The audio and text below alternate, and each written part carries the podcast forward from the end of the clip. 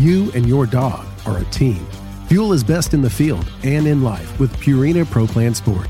Made for hardworking dogs of all ages, every sport formula starts with real meat as the number one ingredient and is specifically formulated to support strength and stamina. Try it today and see why ProPlan is the official dog food of Ducks Unlimited. Learn more at ProPlansport.com. Mossy Oak has partnered with Ducks Unlimited to bring you Shadowgrass Habitat, the official camo of Ducks Unlimited. Shadowgrass Habitat pays homage to the first waterfowl specific camo pattern ever made, Mossy Oak Shadowgrass, while incorporating the most realistic, digitally accurate images of the natural habitats that make up true waterfowl habitat. Mossy Oak is committed to conservation as its highest priority. With the launch of Mossy Oak Shadowgrass Habitat, Mossy Oak will continue funding habitat protection projects through our longtime partnership with Ducks Unlimited. Check out the new Shadowgrass Habitat pattern at mossyoak.com. Step into the world of Campus Waterfowl, a community that's shaping the future of the hunting industry. At Campus Waterfowl, we're more than just hunters. We're students. We're, students. we're conservationists. We're conservationists with the next generation. The next generation. Join us as we highlight the dedication and commitment of young hunters nationwide. Visit campuswaterfowl.com to become part of our story. Campus Waterfowl, the future of hunting starts here. We are the Ducks Unlimited Nation united by our passion for hunting, the outdoors, and conservation. The habitats that Ducks Unlimited have been maintaining and building since 1937 have effects far beyond the duck hunting community. Follow along with our YouTube series as we tell your stories and become part of the Ducks Unlimited Nation. DU Nation. Take it outside.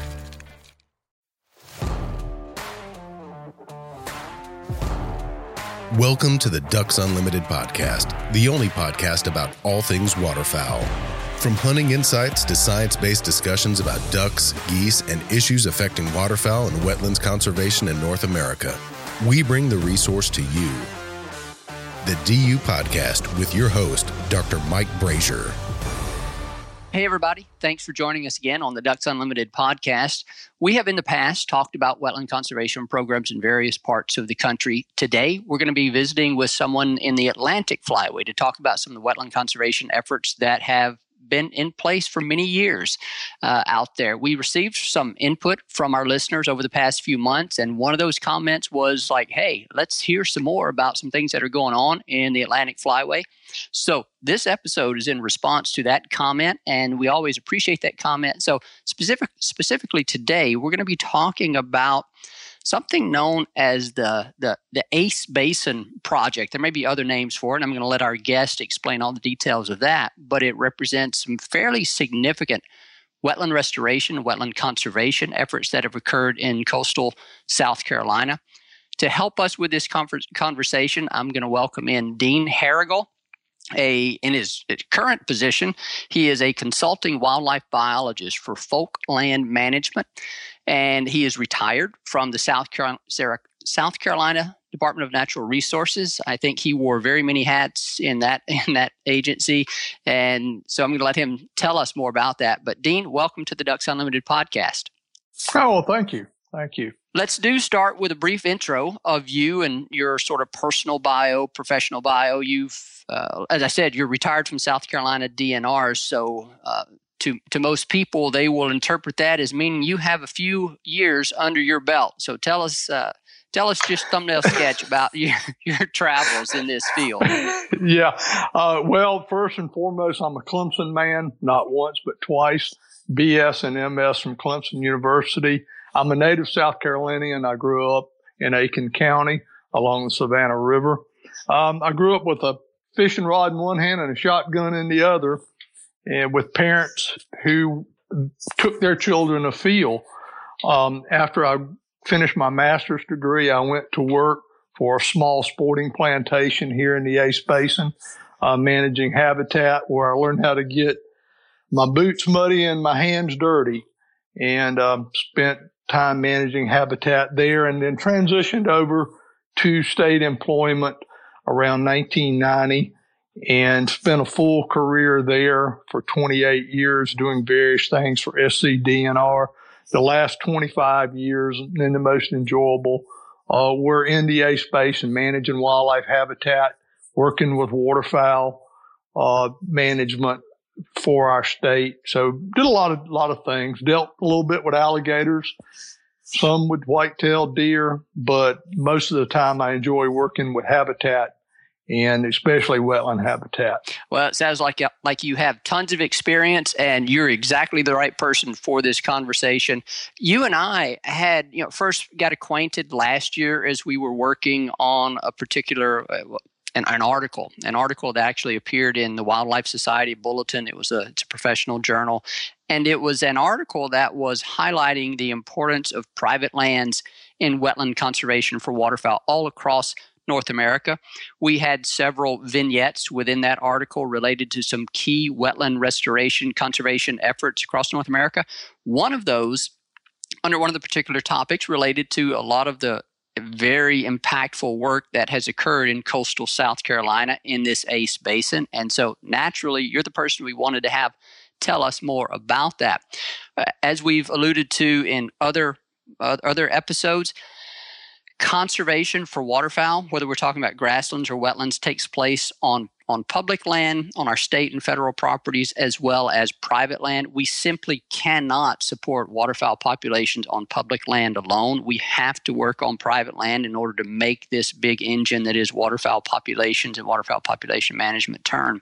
Um, and so that's where some of the work uh, that we're going to talk about in coastal South South Carolina comes uh, comes to play. So let's just start. We're, I said we're going to talk about the ACE Basin partnership or the ACE Basin project or whatever other names we want to we want to assign to it or that there might be for it. But ACE Basin, that's ACE Basin.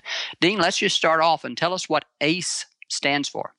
ACE stands for the Ashepoo, Combahee, and Edisto rivers, uh, which are th- three rivers that empty into the St. Helena Sound and create the basin, which is the large watershed that drains a good chunk of coastal South Carolina between Charleston and Savannah.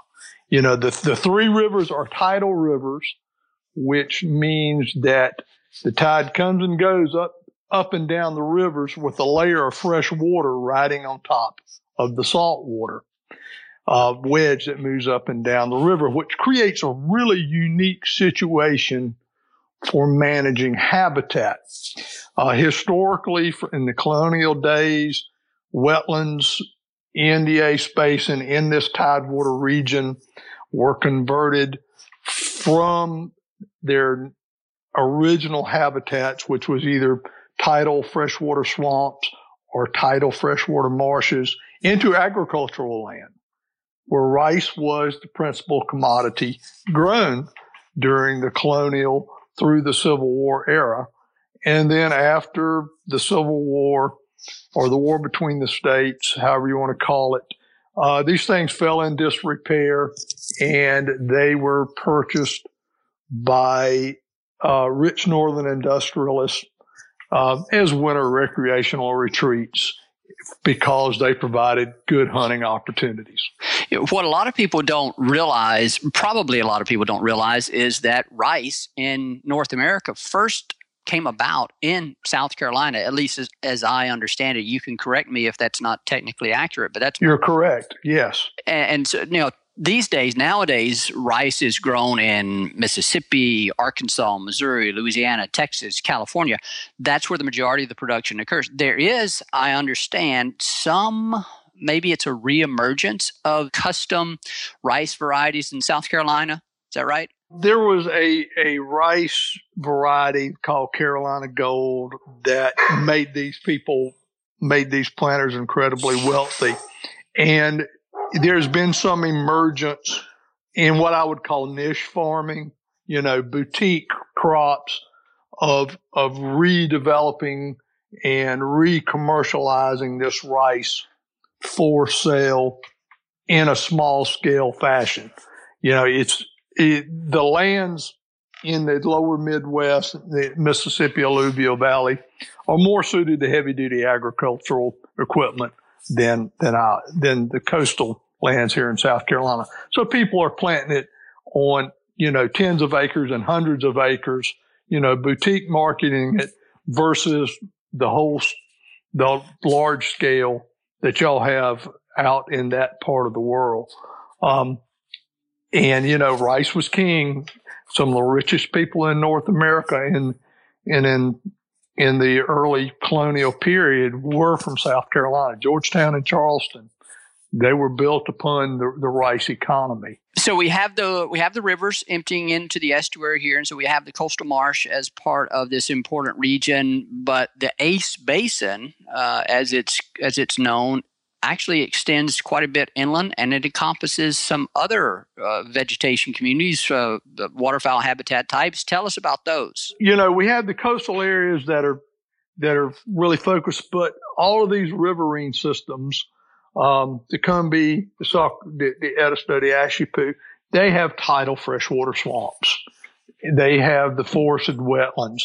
All of those things are very important for waterfowl and all the other species that utilize that type of habitat. Everything from Mississippi kites to prothonotary warblers, um, wild turkeys.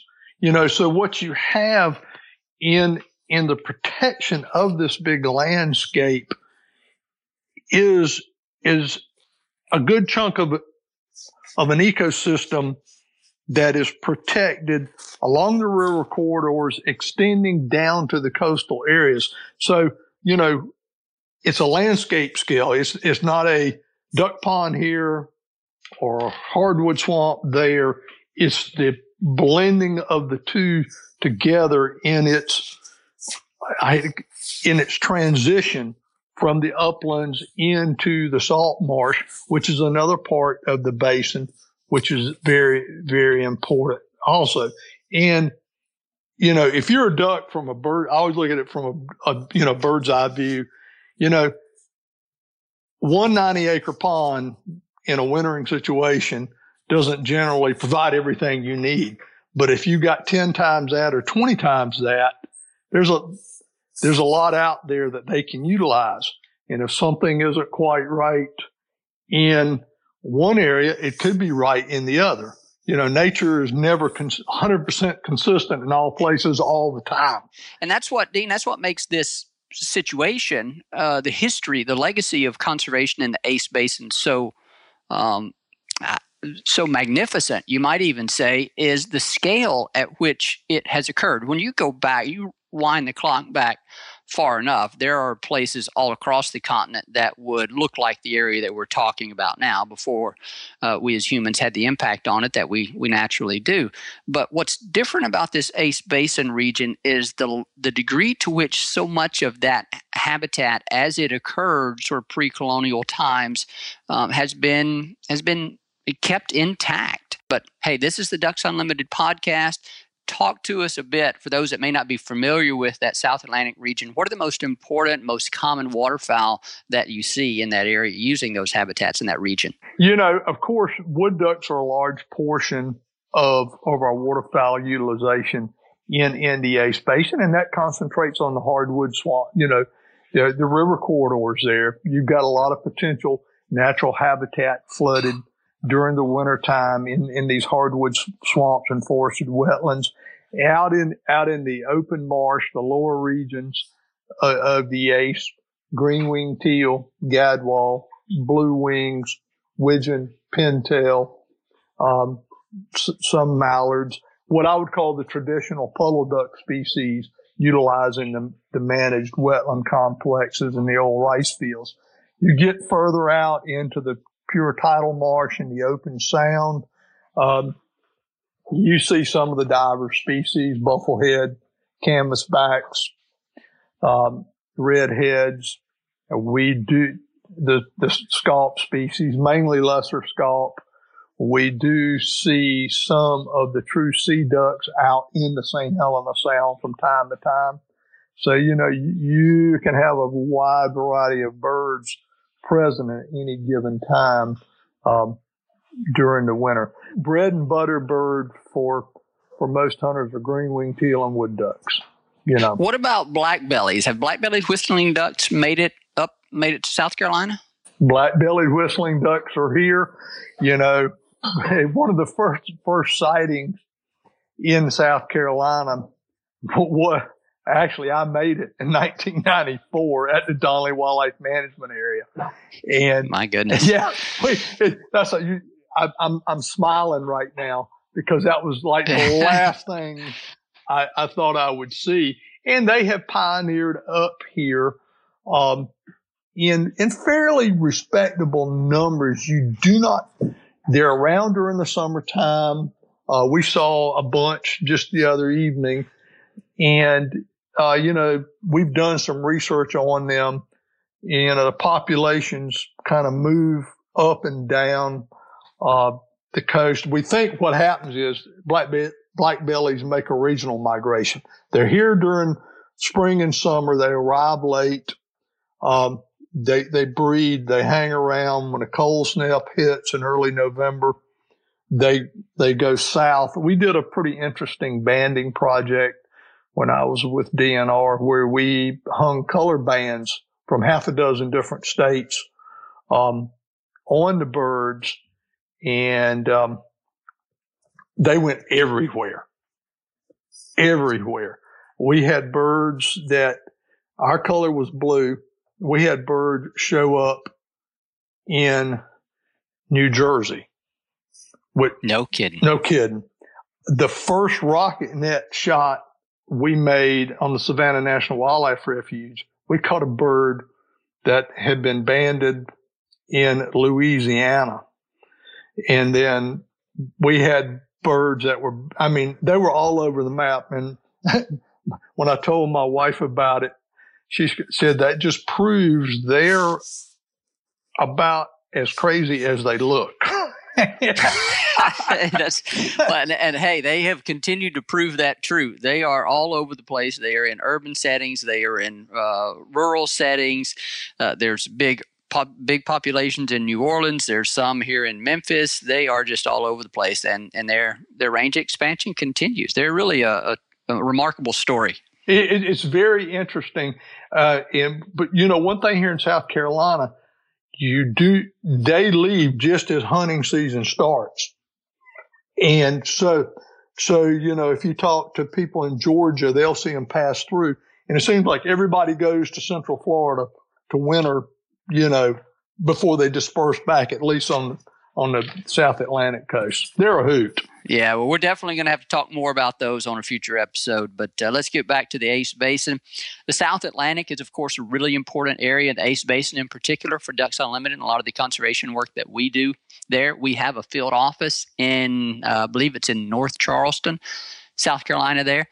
Um, I've actually never been to our field office. I've spent very little time in that in that region. Uh, something I need to I need to correct. But um, I, I, mentioned the scale uh, at which this ecosystem land this ecosystem conservation, you might even say, in the Ace Basin has occurred. And again, it's not by coincidence. So I think the history of how this came about is really important. A lot of folks will not know about, but they will find it find it interesting. So let's turn back the clock a little and just let you describe how that came about? Who were the people that were involved in this? What caused them to to invest in this conservation? And we're not talking just about restoration or enhancement. We're talking about the protection perpetual protection set aside uh, the key you know large tracts of land for uh, for for conservation benefits. Tell us about how that story unfolded. It, a very interesting story. Of course it all started on a continental scale with the North American Waterfowl Management Plan. That was the big blueprint that put everything out on the table. 1986. It was it was ugly for waterfowl populations, and that's when the U.S. and Canada, you know, uh, and and Mexico finally got together with U.S. driving you know, starting it and say, what can we do? How do we do it? And, you know, the goal is to res- restore our wetland, our waterfowl populations. Well, habitat's the key. How do you, re- how do you, re- how do you get habitat? Well, you got to restore it and protect it. So from the North American Waterfowl Management Plan blueprint, of course, there were, there were areas picked out. You know, there's the Mississippi alluvial valley of there's the South, there, there's the Atlantic Flyway, and we were, you know, South Carolina was part of the Atlantic Coast Joint Venture. The joint ventures were the regional, the big regional projects, and then within the regional coordination, there were individual projects called focus areas. And some, some of our, our some our administrators and, and field biologists was, where are the important areas in individual states? I'm sure that the, that was the question that was asked. Yeah. You know, yeah.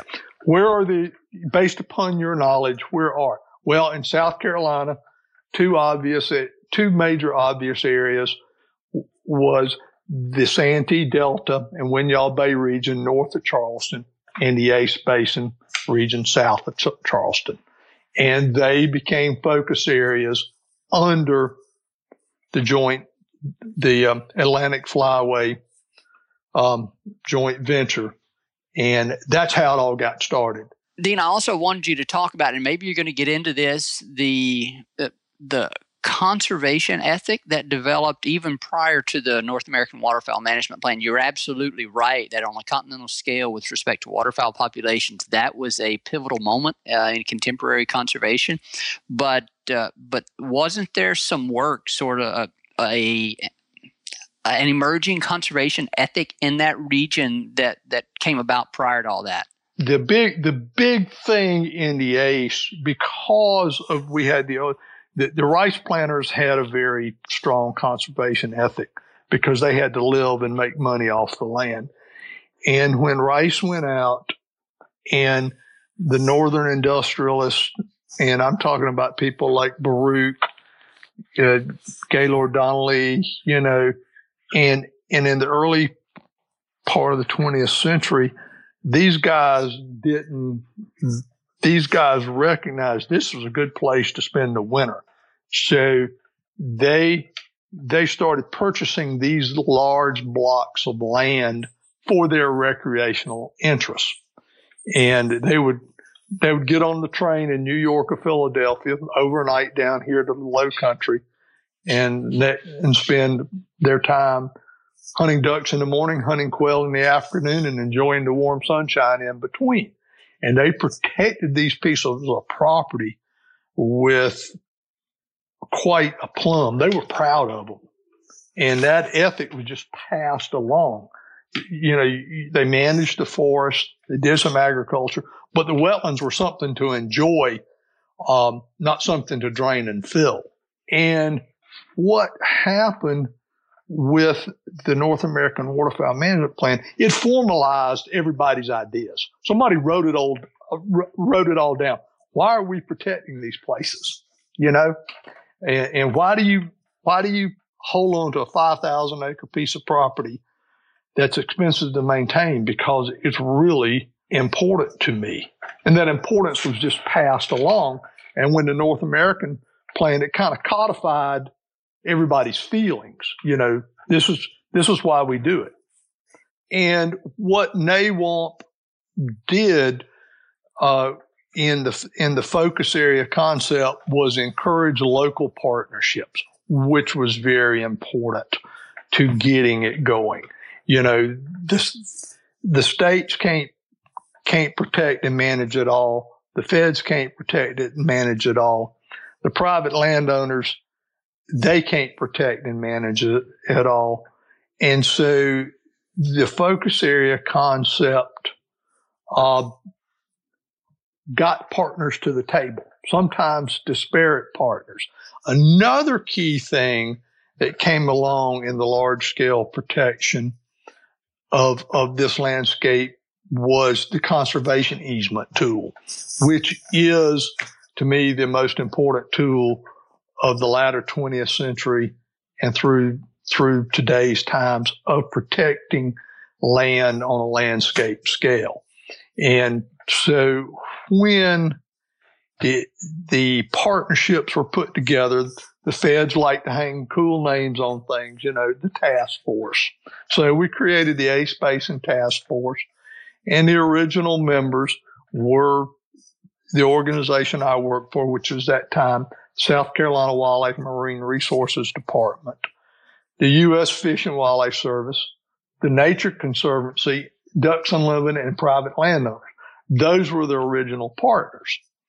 And private landowners were important because they were the people who want to know what was going to happen to their land if all these other folks showed up. You know, I always found ducks and TNC to be very interesting because you look across the table and the the TNC folks are looking at Ducks Unlimited. Y'all not y'all are not anything but a bunch of duck hunters. and the and and and the, and the Ducks Unlimited people looking across the table. Y'all are nothing but but a bunch of tree huggers. Yeah. well, what do duck hunters and tree huggers have in common? The dirt. That's right. There is still some commonality even among those groups, between those groups. Yeah. Absolutely. And and believe it or not, I have met a lot of my career, a lot of very strong conservationists who are members of both, and Absolutely. they see it. Yeah. You know, and, and so that diverse partnership created a lot of thinking and a lot of talking and a lot of saying, how can we take care, take advantage of all the opportunities out there? You and your dog are a team. Fuel is best in the field and in life with Purina Pro Plan Sport. Made for hardworking dogs of all ages, every sport formula starts with real meat as the number one ingredient and is specifically formulated to support strength and stamina. Try it today and see why ProPlan is the official dog food of Ducks Unlimited. Learn more at ProPlansport.com. Mossy Oak has partnered with Ducks Unlimited to bring you Shadowgrass Habitat, the official camo of Ducks Unlimited. Shadowgrass Habitat pays homage to the first waterfowl specific camo pattern ever made, Mossy Oak Shadowgrass, while incorporating the most realistic, digitally accurate images of the natural habitats that make up true waterfowl habitat. Mossy Oak is committed to conservation as its highest priority. With the launch of Mossy Oak Shadowgrass Habitat, Mossy Oak will continue funding habitat protection projects through our longtime partnership with Ducks Unlimited. Check out the new Shadowgrass Habitat pattern at mossyoak.com. Step into the world of Campus Waterfowl, a community that's shaping the future of the hunting industry. At Campus Waterfowl, we're more than just hunters. We're students. We're conservationists We're conservationists. with the next generation. Next generation. Join us as we highlight the dedication and commitment of young hunters nationwide. Visit campuswaterfowl.com to become part of our story. Campus Waterfowl. The future of hunting starts here.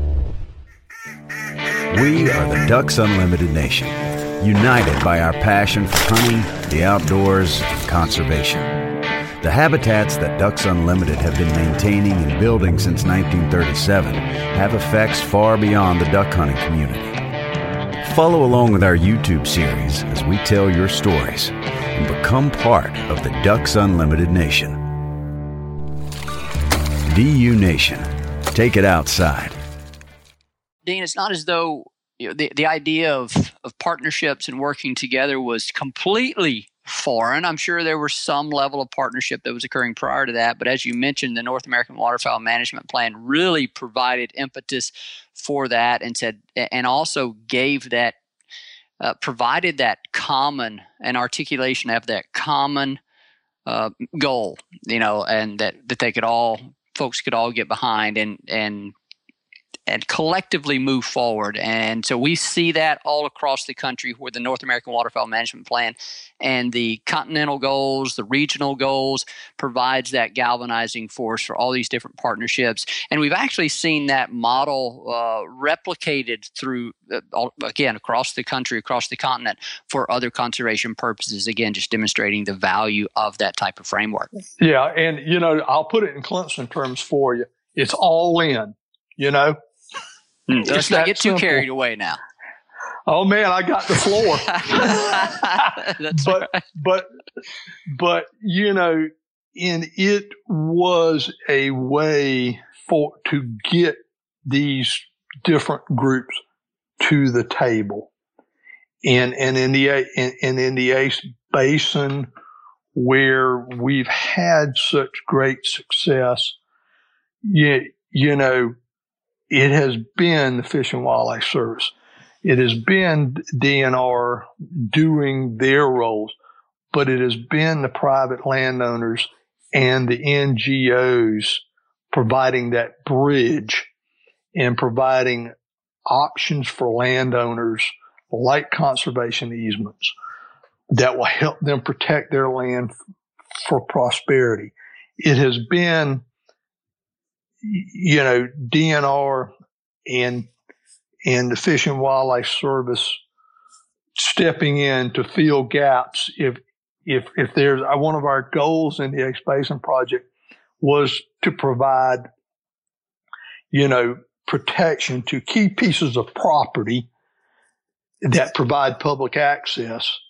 And and the, the Fish and Wildlife Service and DNR have done that in companionship and in a much bigger way the private landowners working with the conservation organizations.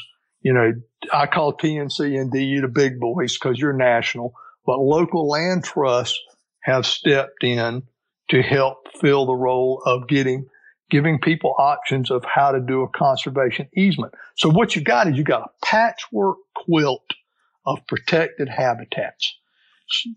There are private lands habitats whose qualities are just incredibly high. And why? Because the landowner has that, that ethic to want to, to want it, to want it to be that way. Ducks Unlimited and, and other conservation, if it's, if it's wetlands, DU steps in to help them. So it's, it's kind of a, it's, it's so interconnected that it's hard to describe.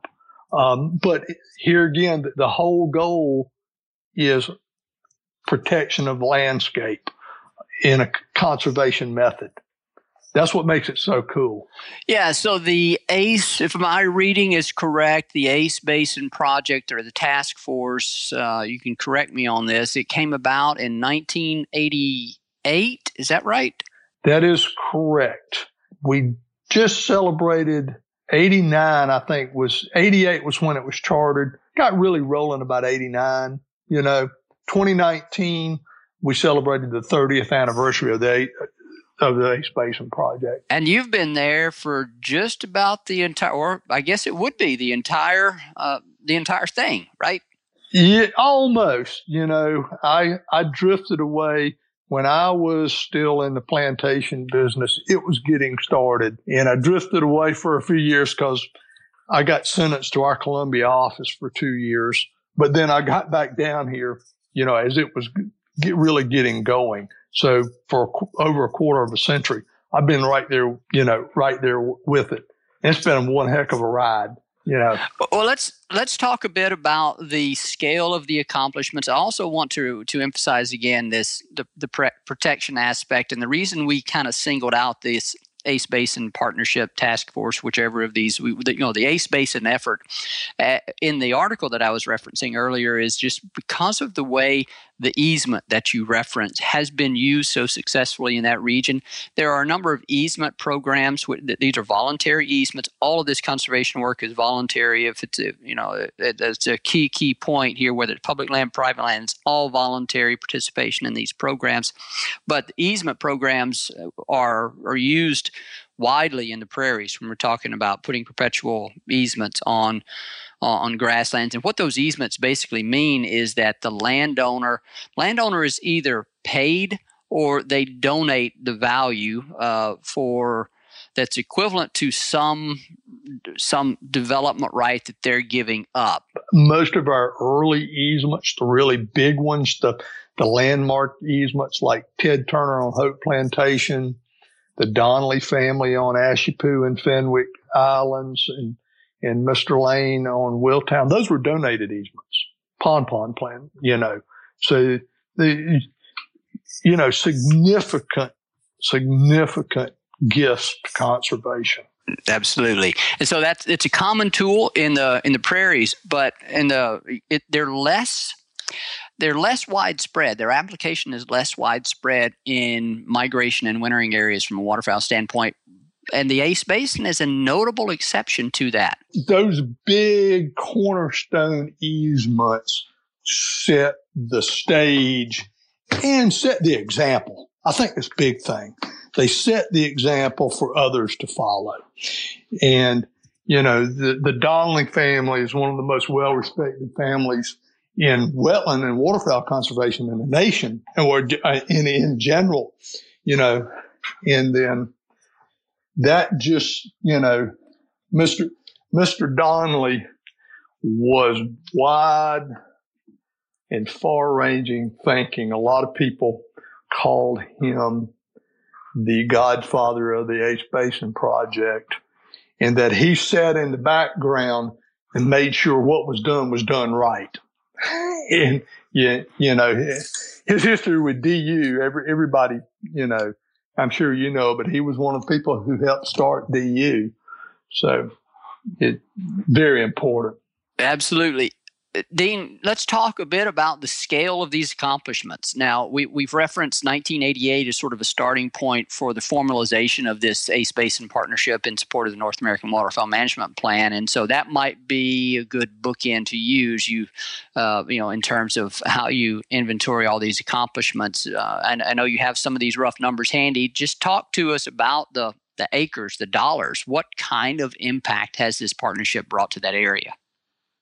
Well, when we first started the project, our original goal was to protect 50,000 acres in, in a 90,000 acre block.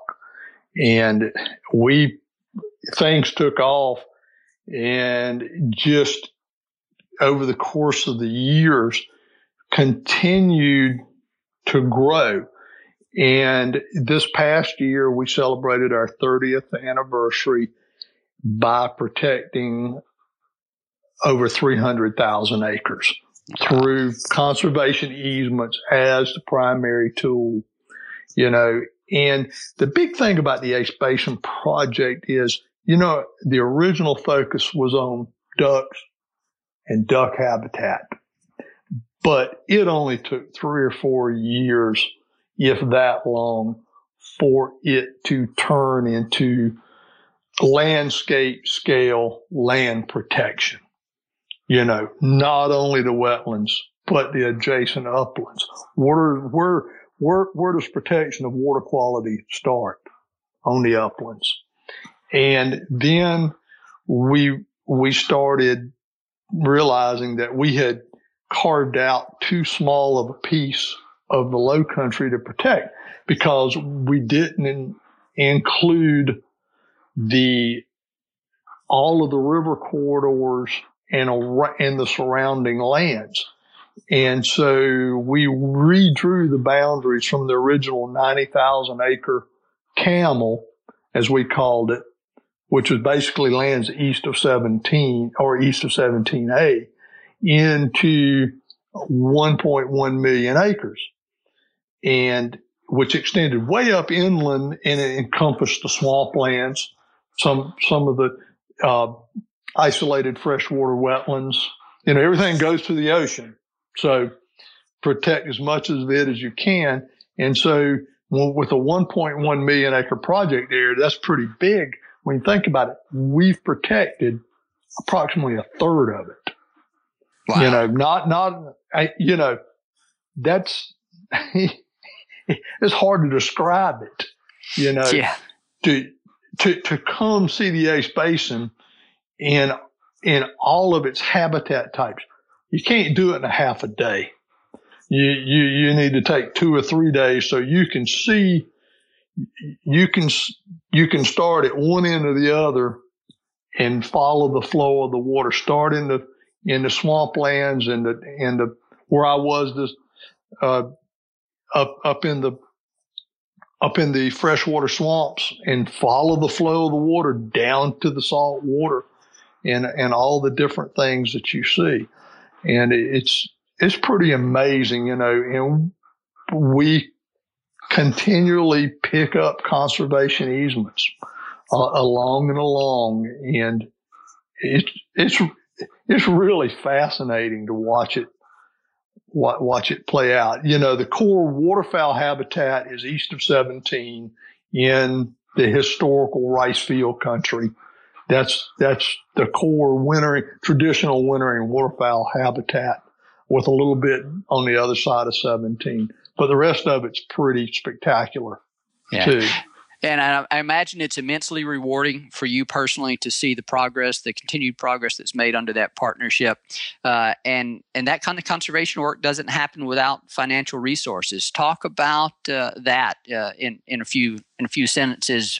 What what level of of you know financial investment are we talking about? What's the source of those fundings? Well, you know, you, NAWMP's a plan the North American Wetland Conservation Act is the checkbook that helps implement the plan. And in, the ACE, there has been about $5 million worth of NAWCA grant funds that have been matched for about, with about 3 million for wetland enhancement and, and some wetland security, mainly purchases of the the uh, lands for the Ace Basin National Wildlife Refuge. And those NAWCA, NAWCA grants have been used to enhance wetland management on public lands and private lands.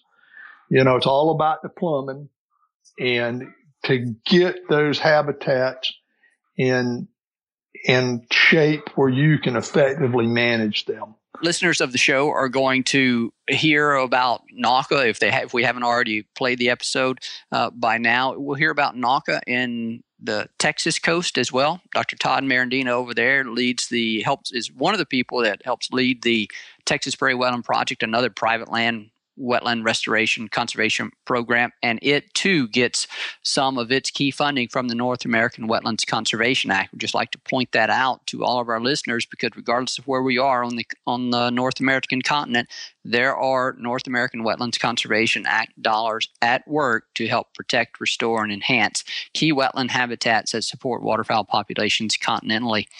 Um, so the, now, my understanding, Dean, is that there's, you know, again, anytime we're involved in some, one of these big efforts, there are an immense number of partners, an immense number of resource, resources that they all bring to the table.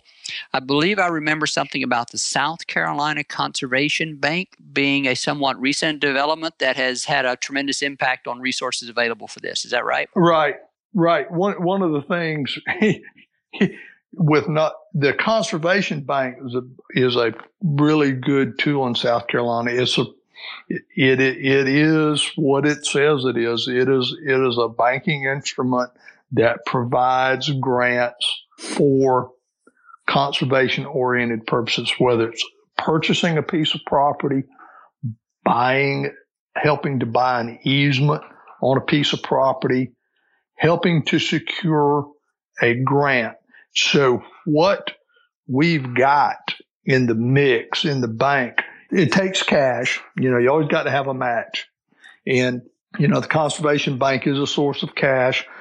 Some of our, our larger counties have greenbelt funds that they can use. And the third source of match, which is real important, is the value of easements, you know, that can be used to match. So to prove that you're worthy of a NAWCA grant, to do wetland, to do habitat enhancement or to, to secure an important piece of property, you've got to prove that you, that the property is worthy of that investment, but that the people who are promoting the investment have the financial wherewithal to, to meet that match. And that's, that's where the South Carolina Conservation Bank comes into play. That's where DU and TNC and the local land trusts have the value of matches that they can play towards a NAWCA grant, which has gone a long way a lot of times in, in securing important uh, pieces of property and important enhancement projects. It's, it's a bunch of pots of money to get the job done. You know, like you got to have a lot of partners and you got to have a lot of pots of money. That's exactly right, and and I've talked a lot about and promoted the the importance of of uh, easements and the perpetual protection of properties in the in the ACE basin. But it's not just that. There's a lot of, of wetland restoration. There's a lot of wetland enhancement activities that also occur through these projects, right? Right.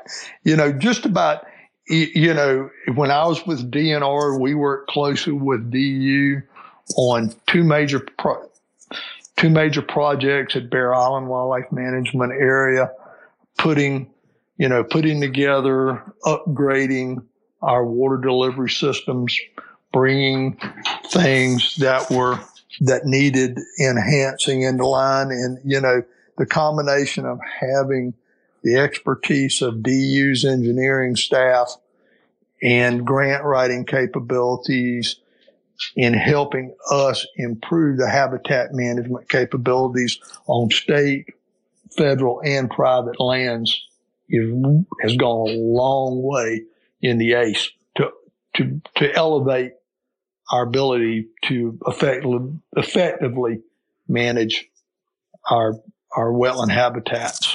Uh, Dean, I thank you for all the work that you've done through the various positions that you've had uh, over the course of your career, and and perhaps you're continuing to to serve some of those functions now. I'm not exactly sure what all your uh, your daily activities are as a as a consult wildlife consultant, consulting wildlife biologist. Uh, but nevertheless, I thank you for that. I mentioned earlier that I have not spent much time in uh, in, in coastal in the in the South Atlantic, coastal South Carolina. I've been there a few times, but for any of our listeners that may be in that same uh, in that same boat with me, are, are, there any suggestions, any advice that you could give people on on how to visit, how to see some of these important areas? Well, don't come in August. Uh, Rule number one. Great. no, actually, you, you know, probably the best time to come and really enjoy the Ace Basin is February, March, April through early May. I, I, I love February and March because you're in the transition of seasons. You know, you, you, waterfowl are are getting ready to migrate. They're the males are in breeding plumage. Everybody's beautiful. You know, they're out and about you can get around. You know, we've got 50,000 acres of public land in the Ace Basin to come visit. So it's not a half a day trip. Yeah. Um, and, you know, you, you, that is a great time to come. You've got shorebird migration beginning. The bald eagles are around. You get a little bit later in the spring, and the waterfowl, of course, are leaving in early March. But then you got your spring migrants of warblers and shorebirds and and as you roll into March and spring is springing, you know, Charleston is pretty, Savannah's pretty, Beaufort's pretty. Um, so that that is a really good season to come. Um, early in if in the fall, you've got you know our waterfowl populations really don't start peaking a lot until November and December. A little bit harder to get on places to see them. Um, but if you're a saltwater fisherman, October and November are really good. So there's never a, there's never a bad time to be here, but you know the summertime and hurricane season are not the best. Yeah, that's right. There's some added wild cards there that you want to try to avoid if you can. I understand that living in Louisiana for for a number of years, I get that completely. What are what are some of the uh, public public areas there? I'm assuming you've got some state WMAs as well as some national wildlife refuges. We've got three major public um, South Carolina SCDNR managed properties: Donnelly and Bear Island, which are 10 miles apart. That's 20,000 acres sandwiched together. That's the heart of the ACE. You've got 5,000 acres of managed wetlands a lot of habitat diversity. You've got uplands, the whole schmeal. Um, nearby is is the Ace Basin NWR, which has units on the Edisto and the Combahee. Um, and then another great management area, which is totally different, but is Botany Bay WMA down close to Edisto Beach. And it is subtropical um, it gets shorebirds and wading birds and some waterfowl. I mean, I've seen pictures of people who see who saw long-tailed ducks in the saltwater impoundment down there, which you know, kind of a jump back moment. Yeah. Um, and and so there, you know, a lot to do for people who you know, easy day trips from Charleston or Beaufort or nearby Walterboro. So there's a lot to do and um, good time to come. Any, you know, early spring is a good time to come. I encourage people to put that on their list of, of destinations. You know, w- certainly once we all get back up and are able to move around the country and go to places that we want to go, I would encourage you to put that one on your list, uh, the Ace Basin of coastal South Carolina. Dean, I want to thank you uh, immensely for taking the time to share with us your knowledge, your expertise, and history of that region. Any final words from you that you want to leave the listeners with with respect to this uh, this longstanding partnership? Well, you know, conservation is done by one acre at a time, and you just got to keep working at it. that's that's what I think. That, that truer words have never been spoken. That's absolutely right, and and it does take it takes time, dedication, the ACE Basin partnership, the ACE Basin program, um, the task force, all the great work that they've that they've done. This, I think, I don't think it's any stretch to say that this is a flagship program uh, in the South Atlantic region, and all of the accomplishments that have been made over the years are a testament to the courage, the passion of the people in that region, uh, and yet another example of I, I think we could say the inspirational qualities of natural resources conservation. It gives people motivation. It, it gives people uh, inspiration to do good things and leave a lasting legacy for those that come behind us. And so, Dean, uh, again, thank you for all your work in that, and thank you for joining us on the show. My pleasure. A special thanks to our guest on today's show, Dean Harrigal, a consulting wildlife biologist uh, for, with Folkland Management and retired employee of South Carolina DNR. He shared with us a lot of his expertise, experience, uh, and involvement in a lot of the important wetland conservation work that's occurred in the Ace Basin of South Carolina. As always, we thank our producer, Clay Baird, for the great work that he does editing these podcasts and serving them up to you, the listeners. And of course, the listeners, you're the most important part of this effort. We thank you for spending your time with us, and we thank you for your support, passion, and commitment to wetlands and waterfowl conservation.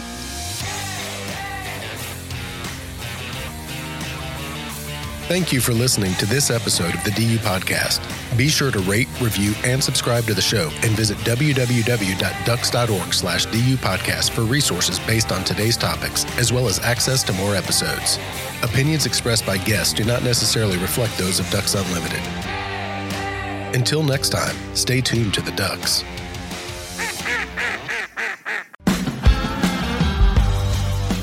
You and your dog are a team Fuel is best in the field and in life with Purina Pro Plan Sport. Made for hardworking dogs of all ages, every sport formula starts with real meat as the number one ingredient and is specifically formulated to support strength and stamina.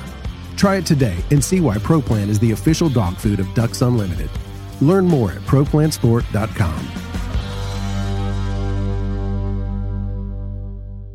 Mossy Oak has partnered with Ducks Unlimited to bring you Shadowgrass Habitat, the official camo of Ducks Unlimited. Shadowgrass Habitat pays homage to the first waterfowl specific camo pattern ever made, Mossy Oak Shadowgrass, while incorporating the most realistic, digitally accurate images of the natural habitats that make up true waterfowl habitat. Mossy Oak is committed to conservation as its highest priority. With the launch of Mossy Oak Shadowgrass Habitat, Mossy Oak will continue funding habitat protection projects through our longtime partnership with Ducks Unlimited. Check out the new Shadowgrass Habitat pattern at mossyoak.com.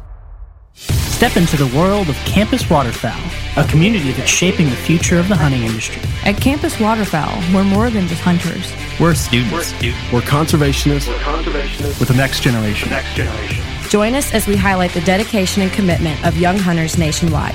Visit campuswaterfowl.com to become part of our story. Campus Waterfowl, the future of hunting starts here. We are the Ducks Unlimited Nation united by our passion for hunting, the outdoors, and conservation. The habitats that Ducks Unlimited have been maintaining and building since 1937 have effects far beyond the duck hunting community. Follow along with our YouTube series as we tell your stories and become part of the Ducks Unlimited Nation. DU Nation. Take it outside.